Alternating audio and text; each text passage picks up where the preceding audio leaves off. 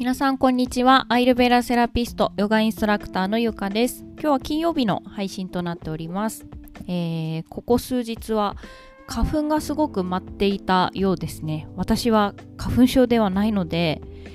その実感がなかったんですけど、サロンに来るお客様の多くが花粉症みたいで、辛いって言って来た人がいました。はい。ここ数日は本当すごかったみたいですね。ヨガの生徒さんも言ってましたけれども、花粉症改善したいですよね。皆さん花粉症の人ね、どうしたらいいでしょうか。これはですね、アイルベーダでも予防法っていうのが一応あります。花粉症になるのはカパのエネルギーが増えるとなると言われてます。あとアーマが溜まってもなると言われていますので、アーマを溜めないようにする、カパを溜めないようにするっていうことが大切になります。今私はさらっとアーマ、カパとか言いましたけれども、その辺の言葉の意味ですね、わかりますかね。アーマというのは未消化物と日本語訳よくされていますが、食べたものがうまく消化されて吸収されていけば、その毒素と呼ばれる未消化物は生まれないんですけれども、その消化力が乱れていたりとか、あとは消化に良くないものばっかり食べたり、体質に合わないものばっかり食べてると、いわゆるその未消化物、毒素、アーマが生まれてしまうと言われてます。で、カパっていうのはバータ、ピッタ、カパ、3つのエネルギーの中で、水と土、地から生まれるエネルギーとされています。カパ体質とかもね、よく言ったりしますけれども、この、毒素アーマだったりとかカパが増えすぎることによって、花粉症が引き起こされると言われてますので、逆を言えば毒素をためない、アーマをためない生活習慣をしたりとか、あとはカパを増やしすぎない生活習慣をすればいいということになります。はい。さて、何をしたらいいのでしょうか。何をしたらいいかと言いますと、いくつかありますが、まず第一に、消化に悪いものを食べない、消化力以上のものを食べないことですね。冬って結構美味しいもの、それから消化にちょっと重いものも食べたりするんですかね。お餅とかそういったものを年明けに食べてた方もいると思うんですけど、もうそろそろですね、春が近づいてきてるので、そういった消化に重めなものは控えめにしていく。お餅とか今出しましたけど、あとはそうですね、チーズとかもそうですね。お餅にチーズ巻いて食べていましたが、私子供の頃今思えばそれ結構消化に重いですね。そういうものも控えめにしていくとかですね。あとは夜にお肉いっぱい普段食べてるような方も、夜のお肉を減らしたりとか、夜遅く食べるのをやめたりとかですね。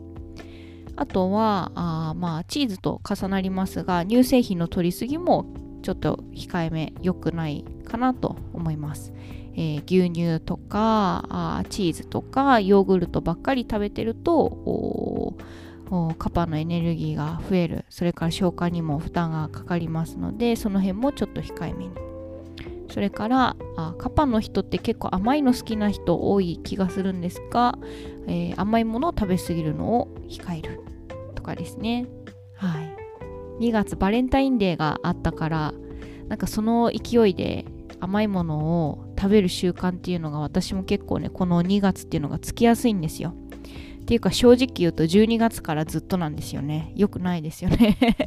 なんでかっていうと理由はありますよ。12月にクリスマスとかあるし、あとは年末で、なんかいただき物とかするじゃないですか。で、それでおやつとか甘いものが家に増える。で、年始もなんかそのもらったものをダラダラ食べていて、で2月になると、バレンタインデーが来て、またそういうものをちょっとなんかちょこちょこ食べてるし、3月はホワイトデーでとかって、なんかダラダラやってしまうんですよね。この一番その気をつけた方がいい時期なんですけれども、甘いものですね。特に花粉症の人はその甘いものとか食べ過ぎ気をつけてほしいです。あとはですね、動かないっていうのも良くないです運動不足ですね。カパの人って一回こう重くなると結構どんどんどっしりしていってしまって、もう何もしたくないな、やる気出ない、ベッドから出たくない、運動なんてもってのほかみたいになりやすいんですけれども、花粉症の人は特にもう今の時期から軽く汗が出るぐらいの運動っていうのを取り入れてあげて、こう停滞しがちな体の中の循環を良くしていってあげると花粉症にもいいかなと思います。あとはそうですね、ネバネバしたものの食べ過ぎもアイルベーダでは花粉症には良くないって言われてるので、毎食納豆を食べてるとかっていう人はその辺もちょっと花粉症ひどい人はやめるのをおすすめします。チーズもこうネチョネチョ系に入りますけどね。ということでいくつか今日はさらっと花粉症の人これちょっと控えた方がいいんじゃないのっていうのをご紹介してみました。もし花粉症の方でこれらを毎日やってるって人がいて、で薬も飲んでるのに全然良くならないっていう方はですね、一回今お話しした内容を意識して、生活してみてほしいです。で実際にはですね、アイルベーダの花粉症対策、花粉症に関するいろいろっていうのはもっとやり方がたくさんありますが、また機会があればその辺もお話をしていこうと思います。では次回は月曜日また配信をしていきます。